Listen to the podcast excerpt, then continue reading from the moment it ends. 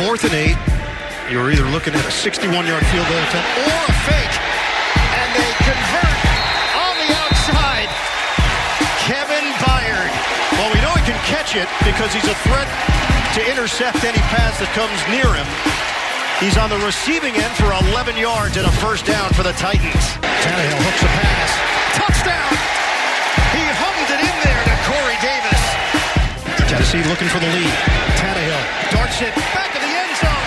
Touchdown, Tajay Sharp. The Titans go in front. Henry with a head of steam. Henry takes it all the way. Touchdown, Titans. Chargers down by 3. Rivers on again. Gordon. Did he get in? This official says no. Well, the clock is rolling. 9 seconds. 8 seconds. Titans have the football. Is that a fumble for Gordon? And here's Vinovich. After reviewing the play, the runner lost the ball. Byard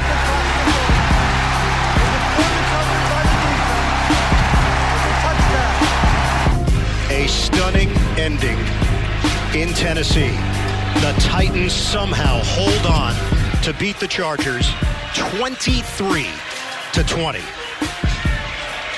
The chain of events that took place at the end of regulation, you could not have possibly predicted. Tennessee gets the win. And we welcome you into a Monday edition of Morning Drive, ESPN 102.5, The Game. Nick Brayden, Dean Pees, Marquise. Ian Eagle, Dan Fouts, the call yesterday, as you heard there on CBS, as the Tennessee Titans defeat the Chargers in a battle of 2 and 4 teams, 23-20. And boys, do we have so much to talk about today. Not just with the Titans, the Vols, Vandy, so many good things from the weekend. But your Alabama Crimson Tide, hello. Injuries, yep. We got a lot. I mean, like, today's an action-packed 4 hours. I won't be... What about the Preds-Panthers game? Yeah, we'll get to them, too, because I've got some Saturday stats. Ooh, and they don't involve college football. That don't involve college football. Interesting. Which is very scary on my part. I will reevaluate my life at 10 o'clock this morning. Maybe, here's my thoughts on the Preds. Stop going down 2-0. Stop losing on Saturday. Stop going down 2 goals in every game. Yeah. That's my take. I won't be a prisoner of the moment and say that Ryan Tannehill saved the season, but I do think Ryan Tannehill yesterday extended the season, at least for 1 week, with a really tremendous performance. And I personally would just like to thank the Tennessee Titans and say welcome back and rejoining the National Football League as an offensive team. Welcome back, welcome back, welcome back. I mean, back. Hey, 2019. They looked, and if you, and don't take, and I don't want to take anything for, not too much from the preseason or not even too much from the week that they, when they decided to make the change in the middle of the last quarter of the game last week. But when he's in a game, the offense seems to run crisp.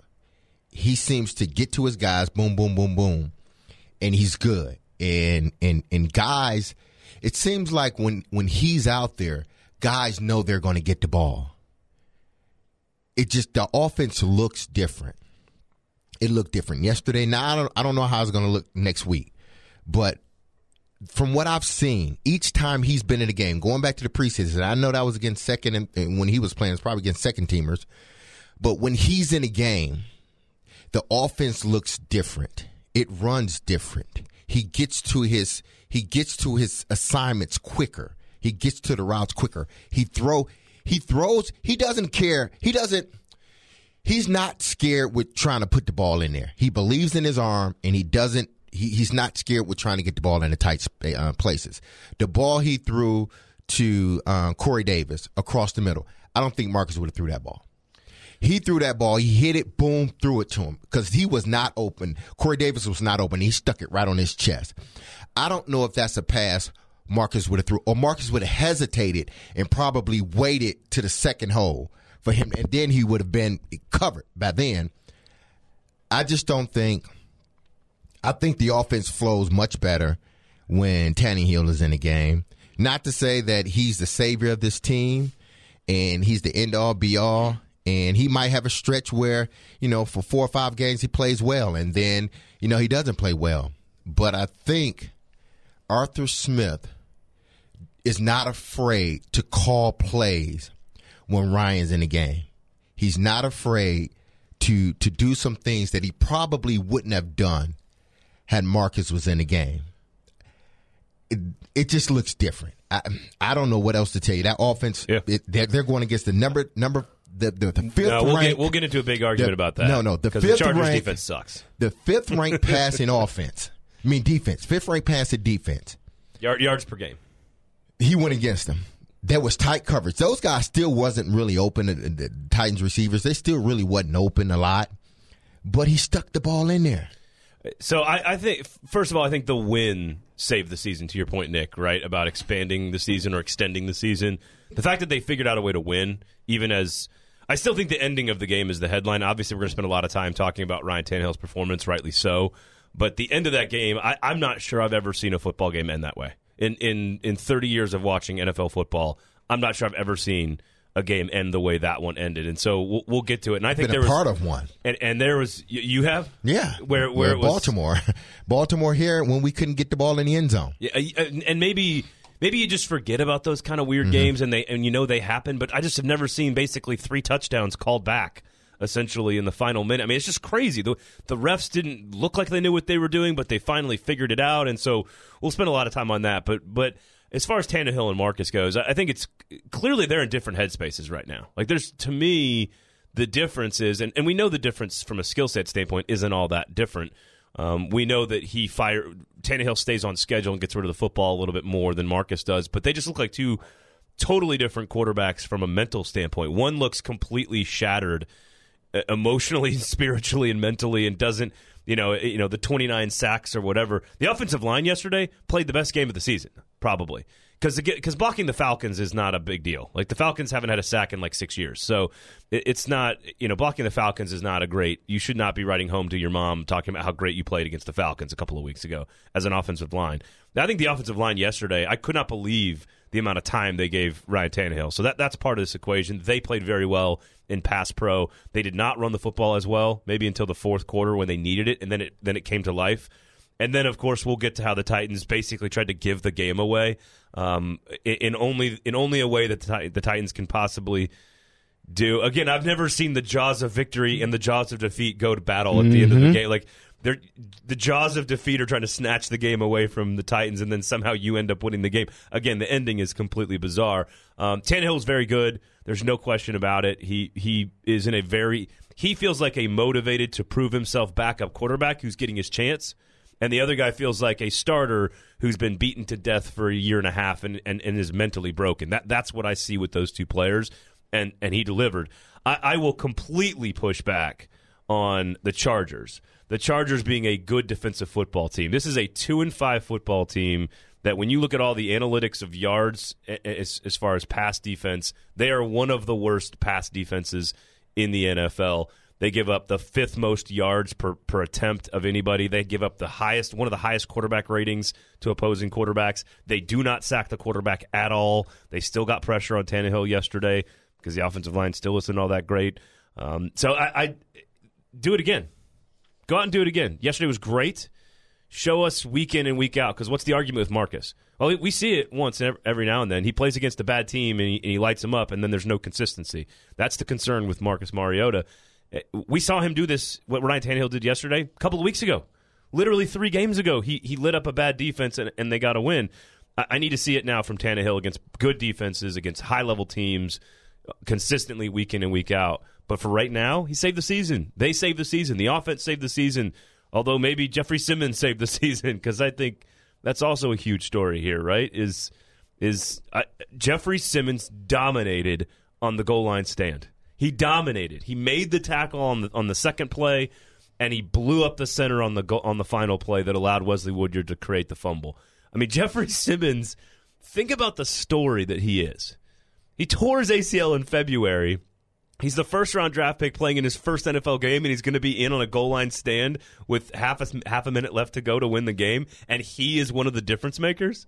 What a great story. Jeffrey Simmons, welcome to the NFL, man. The debuts yesterday of Simmons, Tannehill, guys that have not played this year, having monster performances. Jonnu Smith. And oh, by the way, a very happy Delaney Walker on the sidelines. Yeah. Hey, don't be surprised, man. I'm telling you, I went through the same thing.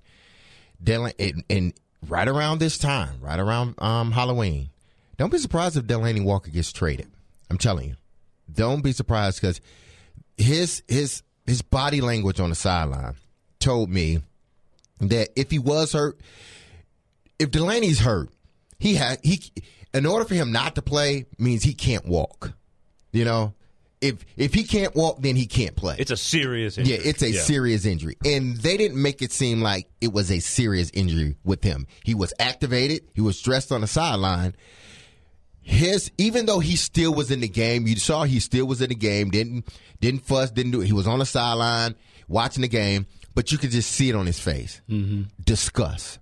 Mm-hmm. And that was one of those situations where I don't think the coaching staff told him what his role was going to be. Ooh, that would be controversial. I don't think they did. And I've seen his book play out before.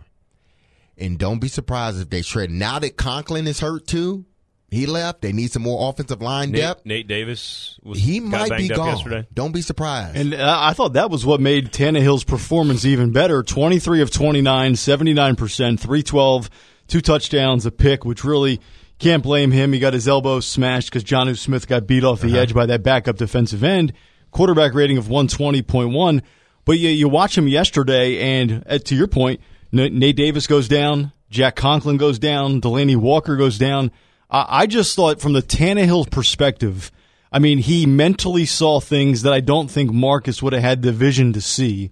He let it rip where I didn't think Marcus would let it rip. And there was a couple of times, and I don't think I'm being prisoner of the moment when I say this, when he threw a couple of ropes, and this is the one thing I think Dan Fouts was actually on point with. He goes, whoa, was that Patrick Mahomes out there firing fastballs? there was some zip on Tannehill's ball yesterday. There's one where he's rolling left. I think the Mahomes reference was he's running left, and he came back across his body and hit Corey Davis on about a 12-yard crossing route. It's pretty sweet. I do think that, yeah, I agree. And listen, he's got a stronger arm than Marcus. We've all agreed on that. There's no question about that. Again, it's all about consistency. We've seen... You know, you've got to do this week in and week out for this team to have a chance to get back in the playoff hunt. You've got to be that good week in and week out. You got to be that good against bad defenses. You got to continue to be that good. And you know, was it Anthony Ferkser that caught the long like Delaney Walker standing on the sideline because he's not being played. And meanwhile, Anthony Ferkser's accidentally catching a 30-yard pass because Tannehill was clearly not throwing it to him. He was clearly throwing it to somebody else. He overthrew him. And it's one of those days where you're having a great day. It's your day. And you go and you overthrow the receiver you're throwing to, and then the backup third-string tight end catches one and turns it upfield and goes for 30 yards, and Delaney's on the sideline. And you're going, wait, none of this feels right. But you know what? It's your day when that kind of stuff happens. And so let's see it against some really, really high-level NFL defenses where they have a full complement of players. You know, 3 starting defensive linemen were out for the Chargers, and so let's see it again. But man, you got to be excited about the energy that was given yesterday, no question. All right, your phone calls, Titans fans, 615-737-1025. The number 615-737-1025. We will take your reaction to yesterday's game. What was your biggest takeaway? Tannehill, Simmons, the offensive line protection, the ending, the controversy, all of that. 615-737-1025. The number, and obviously the goal line stand, which was really good as well. It is Morning Drive, live from the Wholesaling Studio, powered by RumbleOn.com. Your calls when we come back, 737-1025. We're back after this on Morning Drive on ESPN 102.5 The Game. Yes, indeed. Welcome back. Tennessee Titans offense, you have rejoined the National Football League. Hey, 23 points. I don't know. It feels like 43 today. Didn't I say whoever wins is going to score? I think I said 24 points. Whoever wins is going to score 24 points. I was that the Chainsmokers? If the Chainsmokers ever do that song again, I might find out where the Chainsmokers are performing. They ruined my night. Show up and have some words. They ruined my night. It took me longer to get home last night than it did to figure out what the hell happened at the end of the game yesterday. Mm-hmm. Oh, Thank you, Chainsmokers, for that. Isn't it funny, though, like in football, like we always talk about how simplistic it is. It starts up front, and it's all about the trenches. Mm. Yesterday, the Titans' offensive line looked exponentially better than it has all season long. And then on the flip side, Jeffrey Simmons was a complete, total monster. And I think most astute football fans said when they drafted Jeffrey Simmons, that's a really good pick because when he gets healthy, he's going to be a stud. I mean, I think you've even said it. He's like a top 5 talent. Yeah, I think he was one of the top 3 or 4 players in the draft when they got him. Listen, we sort of guessed all summer when we thought he'd be available, right? Like we were all just guessing. I thought maybe December. Derek, you said maybe not at all this year. I thought they were going to try to hold him out to make sure he's fully healthy. Right, and we're all sort of just. Those are all hypotheses, right? Hypotheses, I guess. I don't know. We're all just sort of guessing at what we thought he was going to be. Nobody guessed week 7, first game available. You're in the game on a goal line stand to win the game. Like, nobody saw that coming. Nobody thought that this is how quickly he'd be ready and prepared. And there's a play early in the game where he's getting doubled. And it ended up Melvin Gordon gets tackled for no gain because there's 3 linebackers that are free to flow and get to the football. And I tweeted it out. I was like, this guy is playing in like his 3rd snap in his NFL career, and they're doubling him already.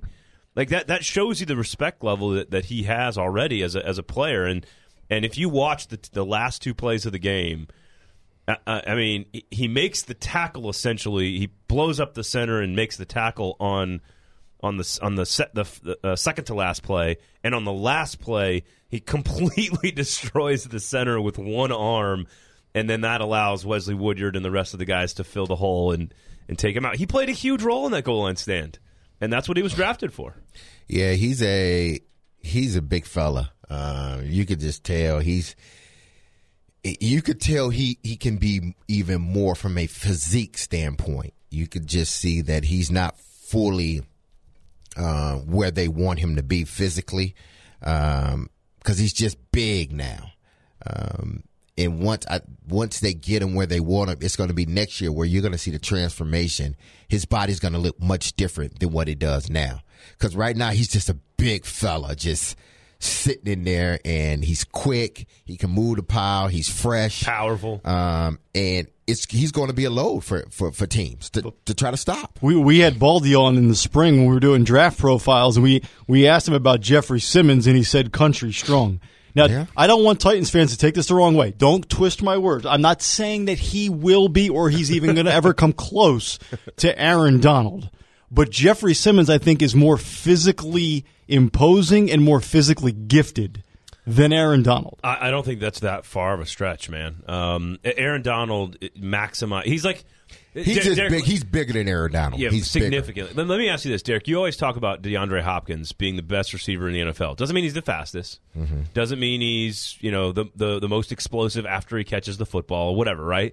But he's the best receiver because he just kind of knows how to play the position, mm-hmm. knows how to play his body, use his body. He's a little undersized. He's not Julio Jones. He's not a 6'4", 230 guy, right? That's Aaron Donald. The 6'1", 290-pound, like he's a little undersized, but he's just so good at his position. He knows what to do. Jeffrey Simmons is cut from a very different cloth. It is a 6'4", 290, 300-pound, country strong, 3-down tackle. Like he's just a different cat. I don't know if he's as explosive as Aaron Donald. Certainly not as accomplished as Aaron Donald.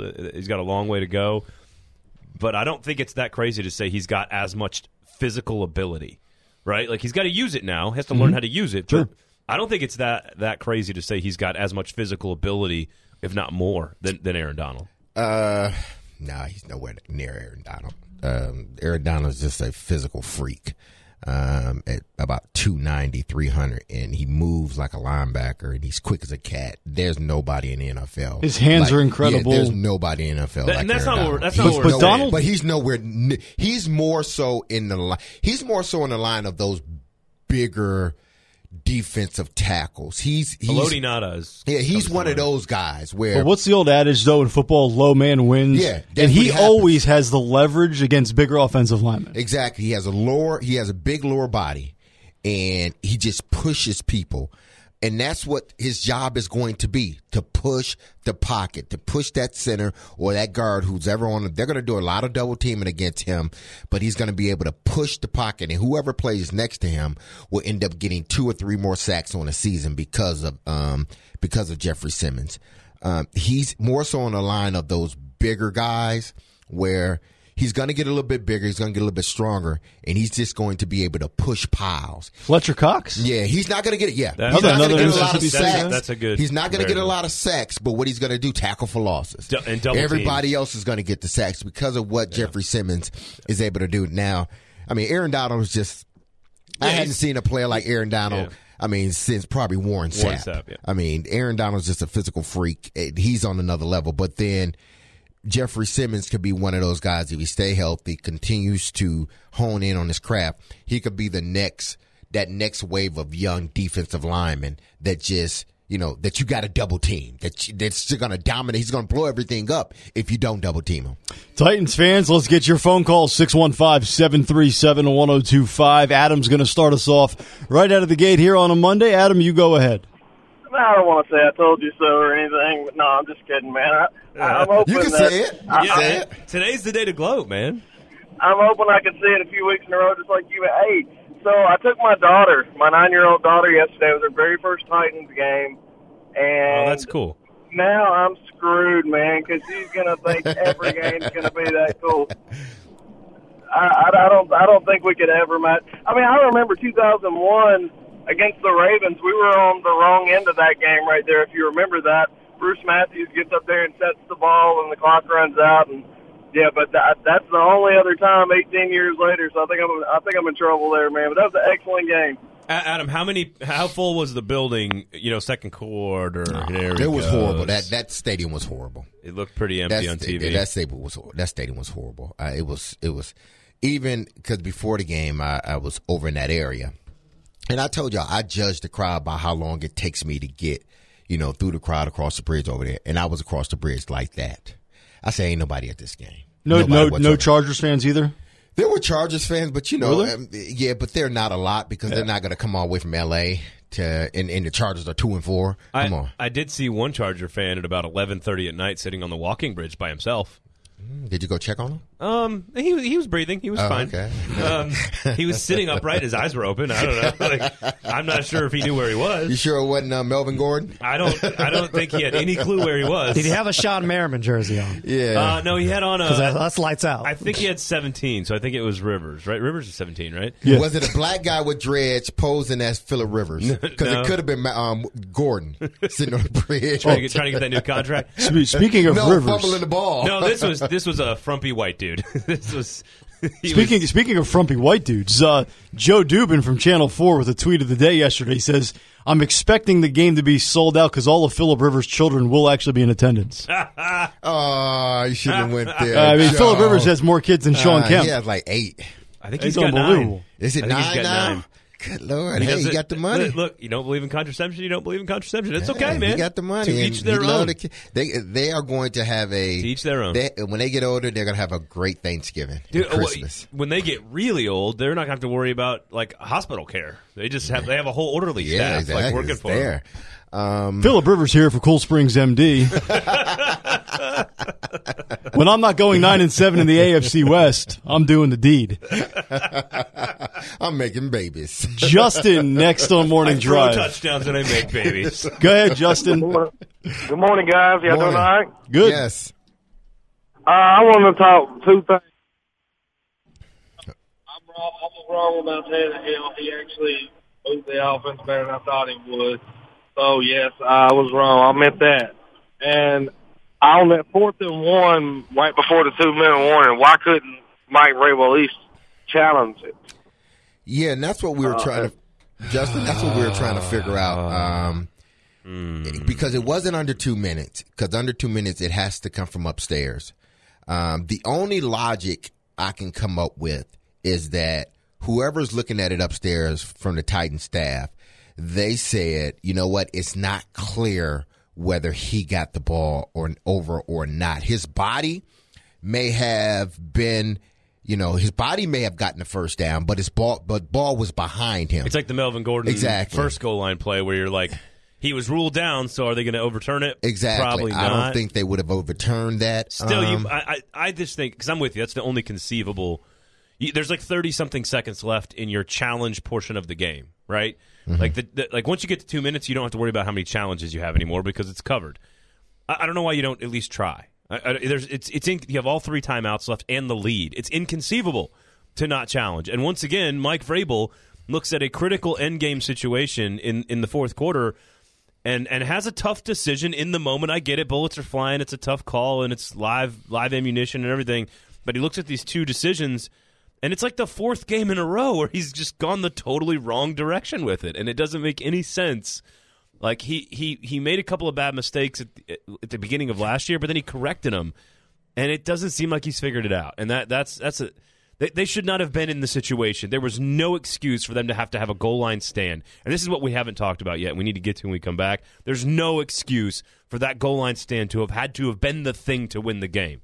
They should have won the game like 6 or 7 plays, 3 drives earlier. There was no excuse for them to be in that situation, and Vrabel was part of that problem. 615-737-1025. We will continue with your Titans calls. 615-737-1025. The Titans 23, the Chargers 20. Now all of a sudden, the Titans 3-4 and alive, breathing, resuscitated. Back after this. Welcome back into Morning Drive. ESPN 102.5 The Game. You're overcooking my grits, Coach. I swear, man. Can I say this, please? I love the people of the Titan facility because anytime I play for an organization, they, whenever I need, they help me to no end. I love them, but that was so corny. That tweet was the corniest. The one I sent you guys. That was the corniest tweet I have ever seen. That was so corny. So explain. Okay, what it was. It's low hanging fruit. It's low hanging fruit, and you can all my jokes. Okay. Actually, why don't you because you can quote the whole movie. Here we go, Nick. I want you. You set the tweet up. I'll give you the quote. So yes. I want Nick to do a dramatic interpretation of the tweet. So the tweet that the Titans sent out yesterday after. The goal line stand in the win. A couple minutes go by, and I'm assuming somebody gets a really smart, clever idea in the Titans facility, and they send out a tweet. Nick will now perform a dramatic interpretation. But give us the scene, because I'm drawing a blank as to what the specific the tweet was. It's the goal line stand. Hang on. I'll pull it up. Here's the okay, let's get you the script here. You need a script. There's the tweet. There's a script. Dramatic interpretation. Oh, it was Coach Yost. Strong side. Yes, right, it was Coach Yost. All right.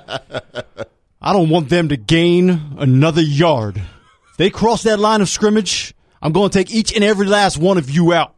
You make sure they remember forever the night they played the Titans.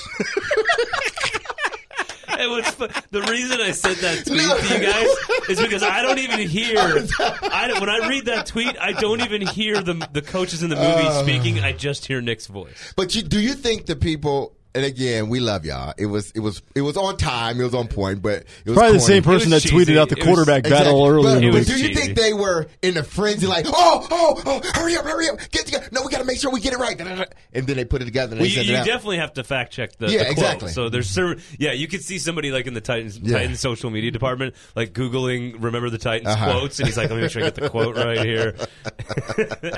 And it was appropriate. No, it was right on. Yeah, it was right on spot. Good job. Them, but it was corny. Now they should have lost the game, but that's a different story. But you didn't. You made a couple plays. So. But wouldn't it have been the most Titan thing of all time on a day where the offense came to life and showed signs and was able to go up and down the field and look highly effective? That the defense would come unglued in the final quarter and change. The Jayon Brown missing thing is a big thing with the Ekeler play down the sideline against Woodyard. Like I'm thinking, there's no possible way the Titans offense could be this efficient yesterday. And earlier in the game, I tweeted, if there's one thing that I can guarantee in the NFL in a league of unpredictability is that the Titans defense comes to play and it shows up every week. And then they let the Chargers right back in the game. I don't question much of what Dean Pees does because Dean, hell, Dean's been doing this for a long time. I was fortunate enough and blessed enough to be on the sideline with them in college and in the NFL when he was with Baltimore and then playing against them.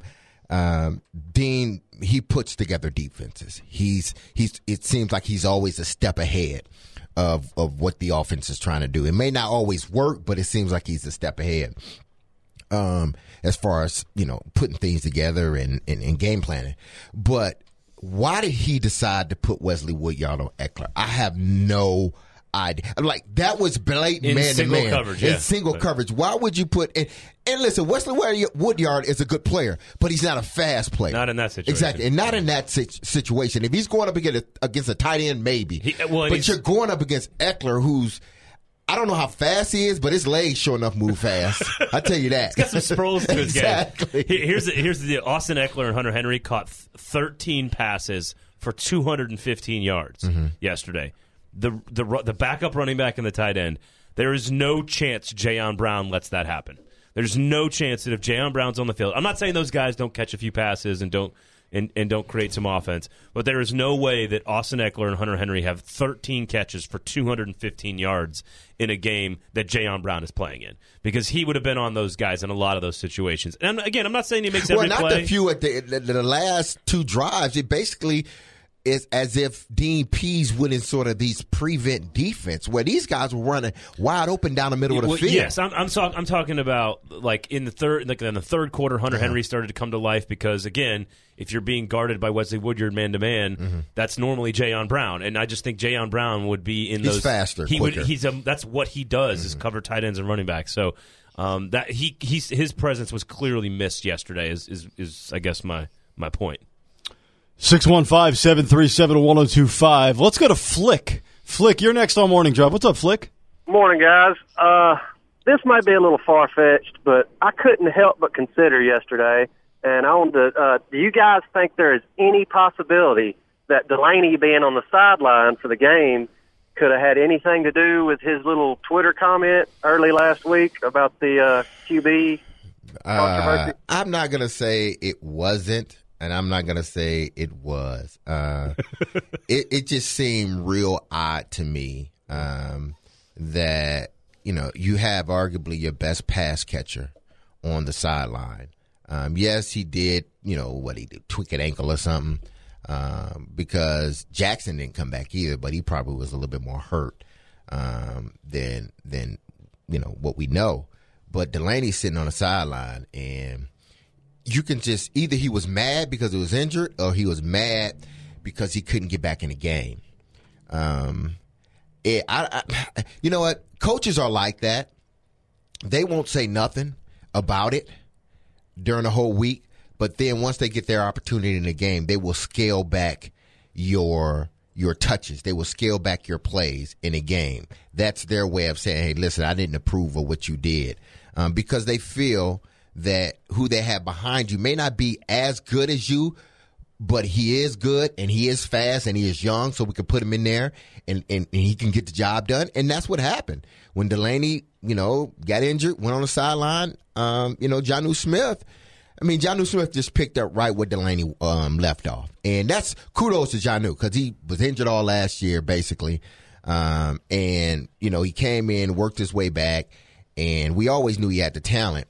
And now he's sort of kind of putting it together, and hopefully he can stay healthy. But I don't know. Flick. That's an interesting name. Yeah, I don't know if that tweet, you know, upset the head coach of the GM. But I wouldn't put it. I'm not going to say it didn't. Because I've seen too much to say no, they didn't. They're bigger than that. No, they're not bigger than. They are petty too. GMs, coaches, they are petty just like players are petty. And, you know, they'll let something like that get to them. 615-737-1025. Kenston is next on Morning Drive. Kenston, you go ahead. Hey, what's up, guys? Hey, calling first time, long time. Love the show. Thank you. I want to come in and say, well, I think y'all speculating a little bit on Delaney. You know, he's been on the injury report with a bum ankle for the last 2 weeks and tweaked it. So let's hold on to Delaney trade talk. I hope they don't trade him. But, you know, we never know, Derek. You might be right. I also want to talk about Tannehill. I don't know if you guys heard, but in his defense, he also said that that pass was intended for Ferguson, but he got a late release off the line, and that's why they ended up in the same area, if you believe that.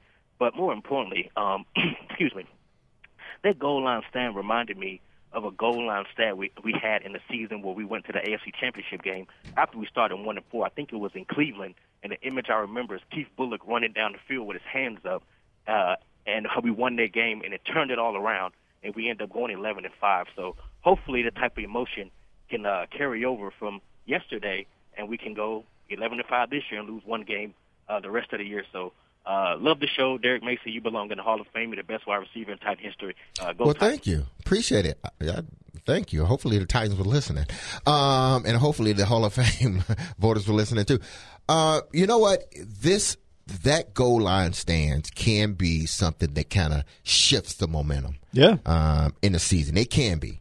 You know, I've seen it where plays kind of shift games and, well, just think about games shift seasons. How many times this season on fourth down this defense has made a stop? You go back to the Atlanta game. They've been great, yeah. They just continue to stop people when their back is against the wall. They make the stop. Well, and I think that's that was the problem with the offense before, is inconsistency. So just show up next week and do it again.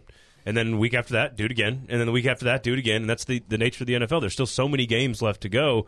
You're one game out of first place right now. You're 3-4. You're right there. By the way, Jonnu Smith, 53 snaps, 83% of the offensive snaps. Michael Pruitt, 32 snaps. That's half of the offensive snaps. Anthony Firkser, 15 snaps. That's 23%. Delaney Walker, the least amount of snaps of any offensive player on the field yesterday, 5 snaps. Jeffrey Simmons played 21 snaps.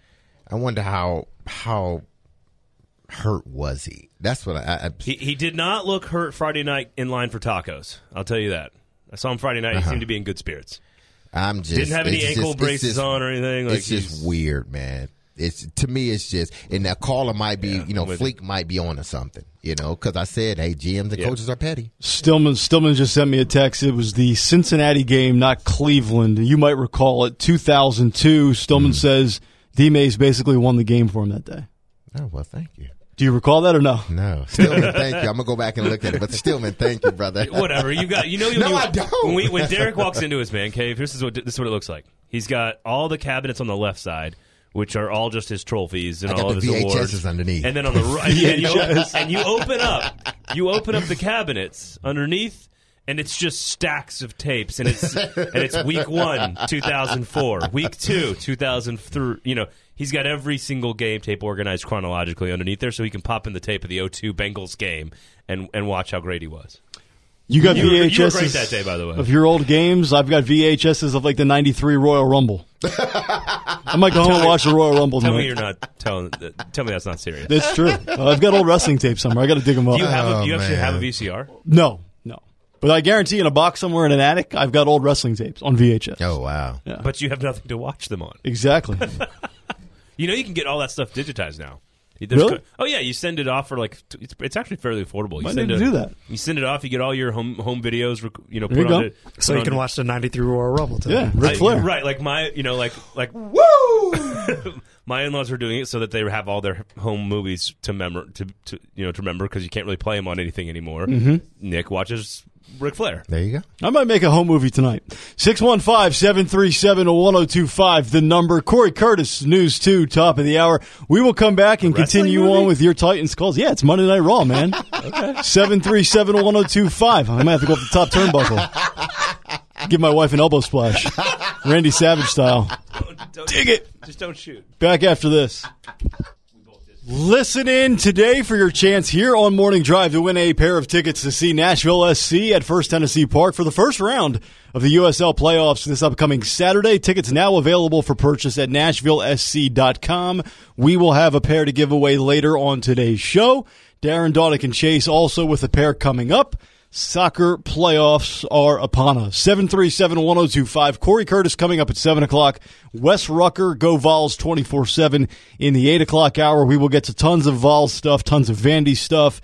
We'll mix in a little bit of the Preds as well. But obviously Titans first and foremost.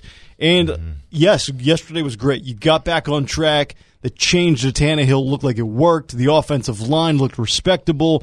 many positives, but what could have been yesterday late down the stretch in that game if things didn't go the way they did? I mean, I think we have to address, you know, the fact that you had a two-touchdown lead, or a two-score lead, I should say, with about 6 minutes to go in the game, and you almost choked it away. In fact, you probably should have choked it away.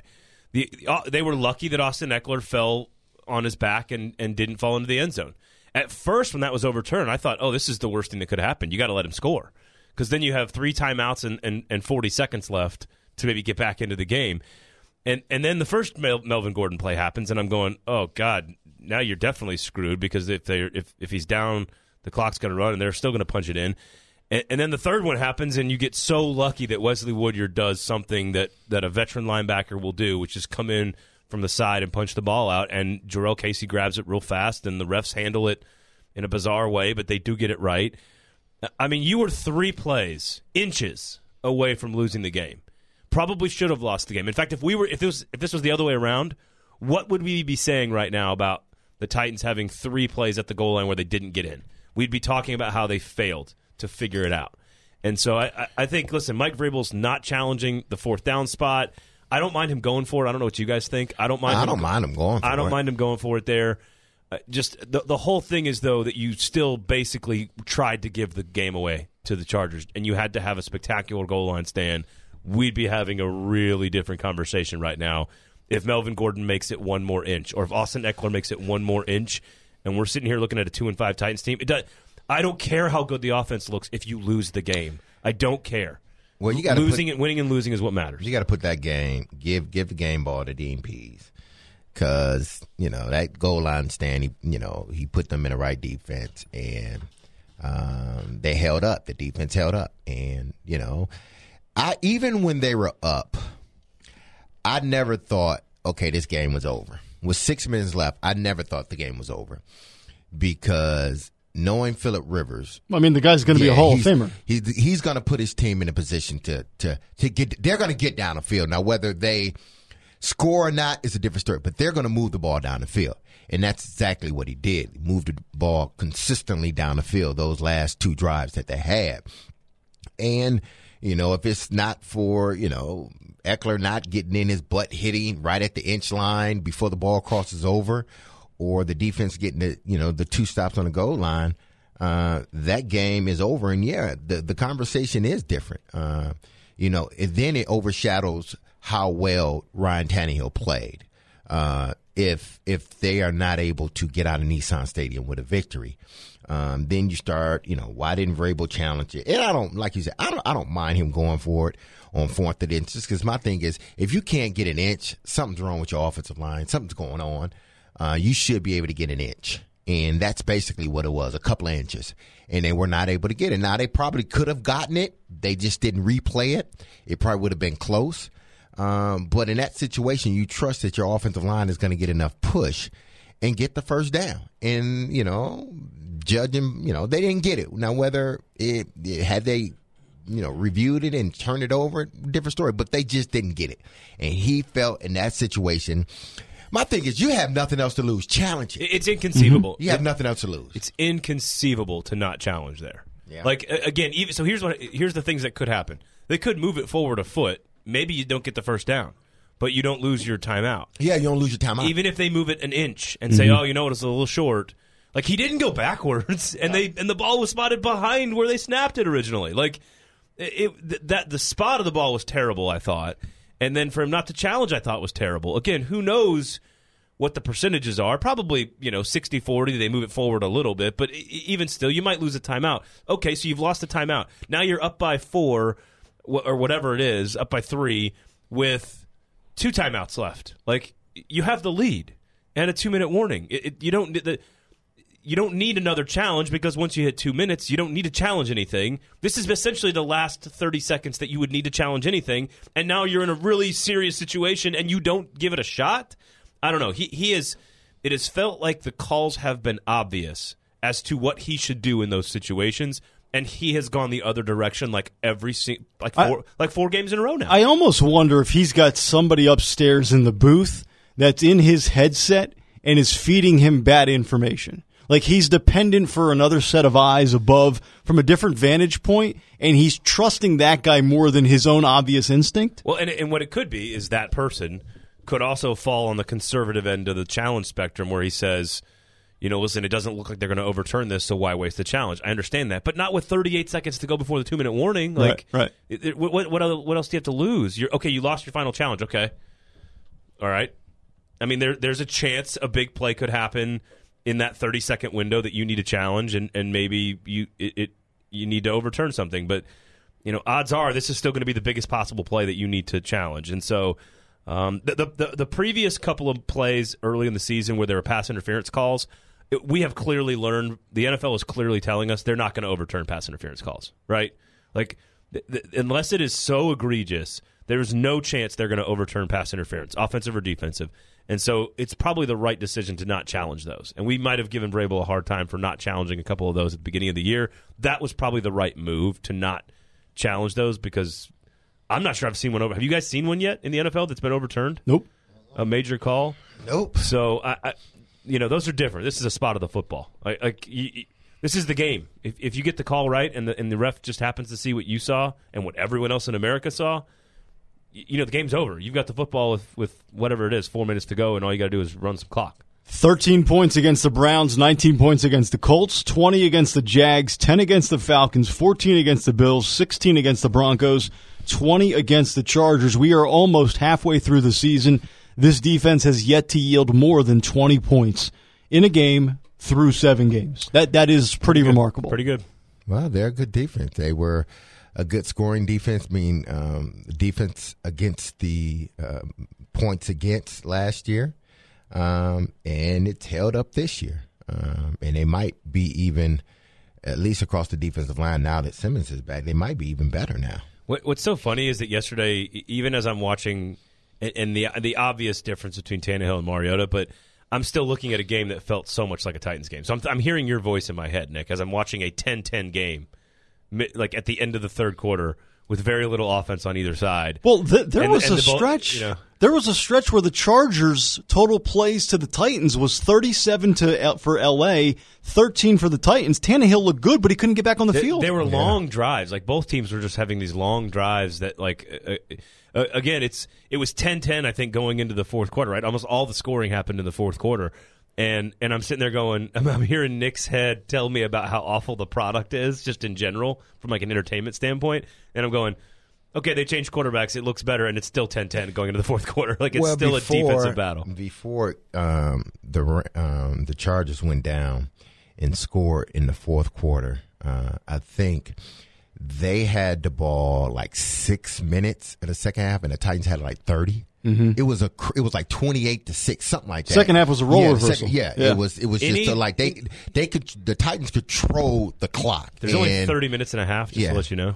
They could at that point. At that point it was 6 minutes to 20-something minutes, or it was 6 plays. I think the Chargers ran 3 plays in the third quarter. Yeah, I think that's what it was. Yeah. 6 plays to like 20-something, 30-something plays, and it was just like you said, it was a reversal on what was done in the first half. The third quarter just felt so much like all the other other quarters for Titans football, right? Like a turnover for Tannehill, a couple of sacks, no points for the Chargers, great defense by the Titans, no offense by the Titans. I'm watching the third quarter going, oh, this is going to make Nick happy. And then an offensive explosion on both sides of the ball for both teams in the fourth quarter. All the points were scored in the fourth quarter, which makes for entertaining football. So if you're one of the 11 people that was there yesterday, you saw a great fourth quarter. Friends and family only, 615-737. Invitational. 102.5. We will kick off hour number 2 with our pal Corey Curtis from News 2, talking all things Titans. And then for the duration of the 7 o'clock hour, we got to get to what happened in Tuscaloosa on Saturday night,